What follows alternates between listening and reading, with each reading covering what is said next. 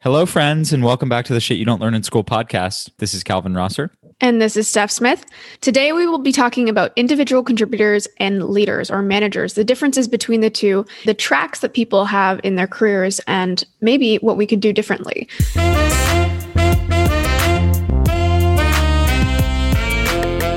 So, I wanted to start by sharing a story of mine, which really has to do with this cycle I've experienced in my career, which is I'll generally enter a company as an individual contributor. The first tech company I joined as a growth lead, I did a lot of the growth work. I was managing growth channels. And the next evolution of that was okay, let's hire more people because we're growing and maybe you can manage some of them. I did a little bit of that. And then naturally, another opportunity came, which was leading an even bigger team. I led a publications team, which was around 20 people. By that point, I was doing so little individual contributing. I really was a fully fledged manager. At some point, I decided I actually like doing things. I like getting my hands dirty. So I joined a new company as an individual contributor again. But what I recently noticed is I went through that trajectory again, where I started something, I built it up because it was growing. We hired more people. I naturally was the one who ended up managing those people. And then all of a sudden, I found myself in this role where I'm again mostly managing and not contributing very much. And it just dawned on me that some companies are better at this than others. But most of the time, if you're a really great individual contributor, not necessarily putting myself in that bucket, but if you are a great individual contributor, the cycle normally goes where you build something. If you build it well, tends to grow. And if it tends to grow, you tend to need need to hire and bring in more help. The person they normally rely on to manage those people is you. And then you end up actually not even being an individual contributor anymore, which may be what you're really great at. You end up being a leader. And that just tends to be the natural trajectory within a company. And something that it reminds me of is of course, life is not as defined as this, but something I've noticed within companies and the people I work with is there tends to be a spectrum of what I would call more so the visionary. And then on the other side of the spectrum, someone who's more like an operator, and people fit somewhere along that spectrum. But often I find that people who are visionaries, again, they build things up and then they're expected to become these operators or managers. Whereas I feel like maybe people can learn one way or the other, but perhaps we're actually migrating people away from what they're best at. Do you have any thoughts around that? I think I'd start to say that I have a different experience. I think I've worked at a few more companies and some of them led to management roles, but then other ones just stayed as individual contributor roles. So I don't think it's necessarily a natural evolution that someone goes from an individual contributor, which I'm going to start calling an IC from now for shorthand, though that is the more common path. I think what's really interesting about this is lots of people who are good ICs before they've been managers think that they want to be managers and they naturally see see I want to be a manager so that I can start leading a team, stop doing all the BS work and maybe get paid more for doing that too. I find that a lot of people, once they get into a management role, realize that it's not as glorious as they think it is. You have all these people problems you need to deal with. You're not actually getting your hands as dirty as you once were. You may actually find that you were much happier when you had more control over the work and someone else was taking care of the logistics, admin, management, and all the other things that come with being a leader slash manager.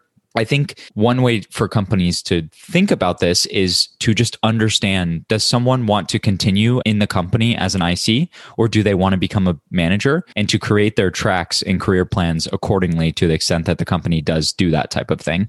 What I find interesting though is so some companies, even HubSpot, the company I work for, they do have two different paths. One is for an IC and one is for the leader manager but something that I've noticed, and I'm not going to speak directly to HubSpot in this case, but I find that a lot of companies either don't even have that IC path, or if they do, it really maxes out, it taps out at a point that tends to be lower, at least monetarily, than the manager path. And so it just naturally incentivizes people, even if they're excellent ICs and maybe even world class, you know, people talk about these like 10x, 100x, 1000x employees.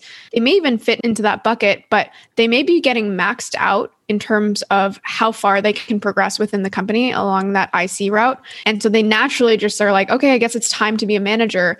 And I wonder if that's the best approach. It's definitely difficult because managers, in theory, can provide more value by supporting a large number of ICs. And so they have more leverage and therefore you might be able to pay them more. And then there's also this thing of hierarchy where people with more senior positions, you can give them more money without that being something that's controversial. So I think it is tricky if you are to develop true manager IC routes and to make them equal. That said, I think at my last company, I was mostly an IC and the managers definitely got paid more, but I never really wanted their jobs. And if things opened up, I wasn't necessarily gunning for their jobs just because of the pay. I just knew that I wanted to stay in the IC role. And that was a, a trade off that I was willing to accept. So I don't know that you need to equalize the salaries per se, but I do think having defined paths is a useful thing for people and to walk them through what it takes to move up on each path. I know that you have been in a leadership role before, so maybe you have that experience or that perspective to say, I don't really want to be in that role. But I do think you're right that early on in careers, we're almost expected to, or we think we want to be leaders. We think that's something that we should aspire to be. And in many cases, that's true, but in some cases, it's not. And I think it is important for people to try different things out and then have the perspective as to what they're great at. Like you can break things down, and this is a simplistic framework, but just say there's stages of companies or there are people that are really great at taking companies from zero to one. Some people are really great at taking that company and scaling it from one to 10. And then some people are really good at scaling that and like really defining processes and operations from 10 to 100, let's say. And I think figuring out where you thrive, like where you really enjoy doing the work, where you want to show up is important because that's something that I'm reflecting on now where I'm still figuring out what I want to do next and where I want to fit into things. But I'm finding myself for the second time in my career starting out at zero to one, then moving one to 10, and then now emerging into this like 10 to 100 space and wondering, do I want to be here? Not necessarily at the company per se, but more so in the types of things that I'm working on and what my role is defined as today. I think that makes sense. Have you heard of the Peter principle? I heard about it today after I tweeted about this concept, but it's my first time encountering it. So why don't you share what it is for people listening? I'm not an expert on this by any means, but I think it's just a general principle that there's a hierarchy that people generally ascend and they will ascend to the point until they're incompetent in that role. So, just to give you an example of that, let's say that someone joins the team as a customer service representative and then they move over, say, to the sales team because they want to actually talk to clients. And then they get to the point where they want to be a manager of the team. It may be that person doesn't have the skills or disposition or even the drive to be the manager of the team. So they won't be promoted at that point. And that may be really frustrating for that individual. But essentially, people rise to their level until the point at which they're incompetent because at that level, they're not doing as well as they were in prior levels. So they don't actually have the fodder to leverage for getting the promotion. I think what I find so interesting about this concept is that what ends up happening, whether it's in a job or otherwise is we discover people who are great and then we just keep pushing them up you know in a career in, up the hierarchy to be like okay do more and do more. And I think the Peter principle has an element where it's basically like we push someone until they reach the level of incompetence because we're always trying to extract more out of them. And I think it reminds me of that quote where it says, You either die a hero or you live long enough to see yourself become the villain. You see the same thing happen with celebrities, right? People idolize them and then they idolize them even more and then even more and even more. And then all of a sudden they crash and burn to some extent. And I think what's important is, again, the self awareness where you can be great. You can perhaps be the most valuable person in a company, but realize what you're great at and realize when you're being pushed in a direction that maybe doesn't even make sense. I think that takes a lot of self awareness because, again, we're going to be naturally incentivized by a hierarchy and wanting to ascend up that. We're going to be naturally incentivized by monetization of that hierarchy. And sometimes it is interesting to go test and explore new things. But I think once you've explored it, is important to have this self awareness of things that may be driving you that aren't necessarily the best for you. How do you go about cultivating that self awareness? I know for me personally, I wanted to be a manager until the point at which I was a manager. and it's not that I wouldn't maybe want to be in that role at some point again, but I just realized I was much happier being an individual contributor with very early stage companies and only working on projects for at max three to six months. I like just getting stuff off the ground. And then once it's repeatable or I can hire someone to take it over, I usually like to do that and move on to the next thing, which is really not that conducive towards a manager management type of role.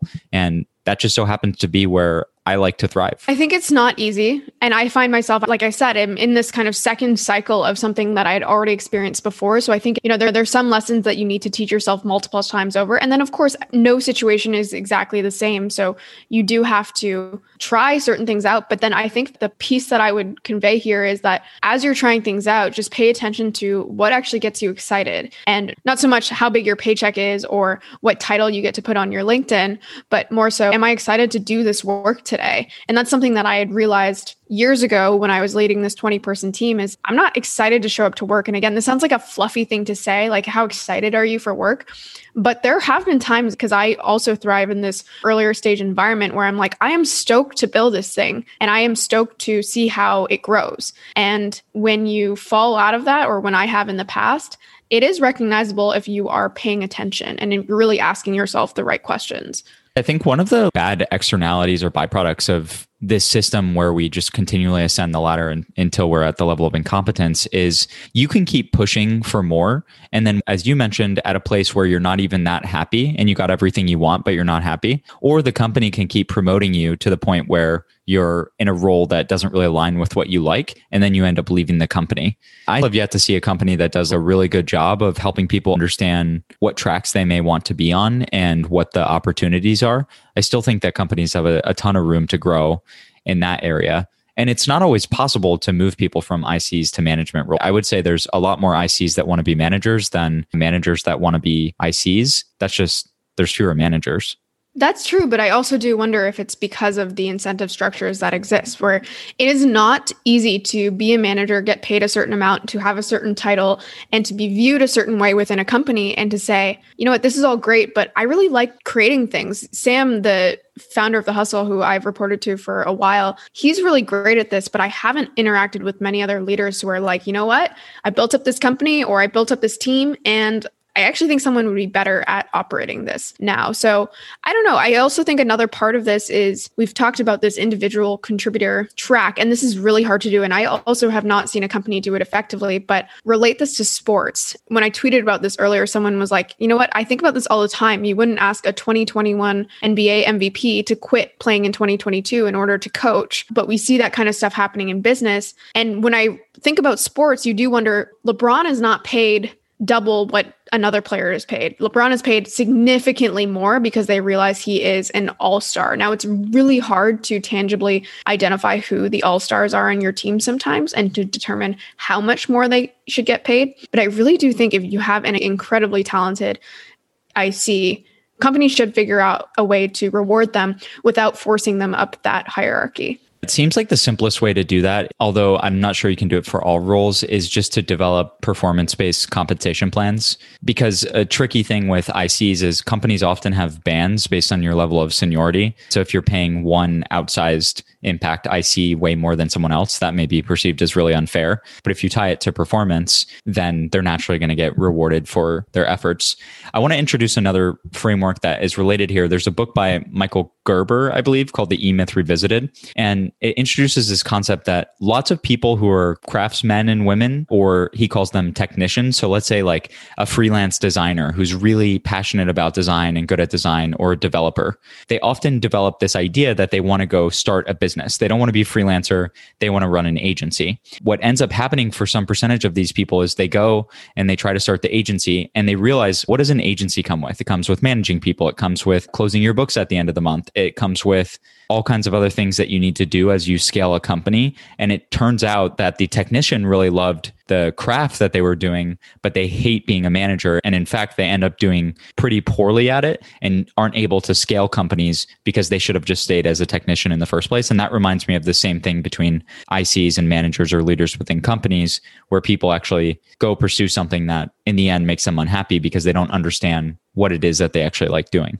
It not only takes the passion away or the love for the craft, but I also think there's this element of what made you a great IC is being diluted over time. What made you even build something that could grow and then could hire people under it was that you were great at building things, right? You're great at creating things from the ground up. And as you ascend that ladder, you're doing much less of that over time to the extent that at some point you're probably doing none of that. So I just think it's this kind of strange thing that you take what people are best at and then make them do something that's counter to what they're really talented at. That's true. Although I do think that there are people who could be good at both the manager and IC stuff. And it's just a natural progression for them. And they end up happy in that elevated role and didn't actually want to keep building things, even if they were good at it. So there's probably many cases of that too.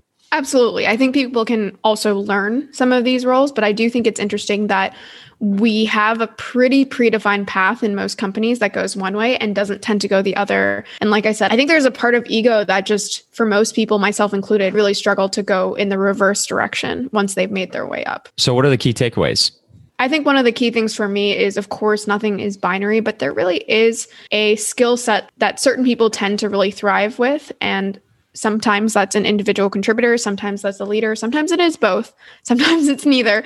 But I think recognizing where you really thrive and especially if you happen to fit into that individual contributor bucket and where you really thrive just pay attention to that and pay attention to the natural pull to maybe ascend up the ladder. And there's nothing wrong with that if you choose to do that. But it's just something that I've, at least in my career, found really cyclical where again, I'll start something, it'll grow, I'll make my way up to management, and then I'll realize, wait, I actually really like building things, and then I'll climb my way back down, and then it'll happen again. And maybe this will just continue to happen throughout my career, but I think it's something for people to pay attention to. One practical tip is being an IC at a small company is very different from being an IC at a larger company, or it can be in many cases. So, if you really enjoy individual contributor work, it might be worth actually going to a very early stage company because you get tons of responsibility. You get say in the decisions, you get autonomy, you get a lot of the things that you lose when you join a larger company as an IC. And so, you may get that nice balance of not having to manage people, but you still get the influence in addition to the ability to just work on things heads down and, and really build from the ground up. And that's what I found as well is I don't think I would join a big company unless my circumstances changed in some dramatic way. And that's just because I think being an IC at a really small company is really rewarding for many reasons. It reminds me of episode episode number 7 about building a rewarding career and this framework that you thought of the five different salaries where it's just important to keep in mind that as you're choosing a job and this doesn't even have to be a new company. It can be within the same company you're getting a promotion and you're deciding whether you want to enter this new leadership role. Absolutely no problem if you want that, but just keep in mind that every role is not just a function of its title and its salary. One of the other aspects to always keep in mind is are you actually enjoying the work that you do and are you excited to wake up every day and get involved yeah, we talked about uh, making career transitions as well. And one of the key markers for me is if I'm going through a period of many months where I'm not that jazzed about work, I start thinking about how can I change things within that job. And then if those efforts don't work, I decide to leave and find something else just to reintroduce the five salaries that you were referring to, there's the financial, psychological, social, educational, and freedom. And I think what happens when you become a manager is you may get more of a financial salary and you may get more of a social salary, which would be prestige, increased job title, but you can end up losing on the psychological salary. So the meaning you get from your work because you're not as connected to it. And then potentially even your freedom, which is your ability to work on your own terms. You're actually more at the whims of the people you manage because you need to take care of them and make sure they're doing a good job. Depending on what levers you want to pull with your salaries, that's where those transitions can be sometimes harmful for what you want. And just a reminder, that was episode number seven. If you are interested in learning more about the five salaries, anything else you want to add, Calvin? No, I think we should leave it there. All right. This was the Shit You Don't Learn in School podcast. You can find me at StephSmithIO on Twitter. You can find me at Calvin underscore Rosser on Twitter. And until next time, listeners. As always, thanks for listening.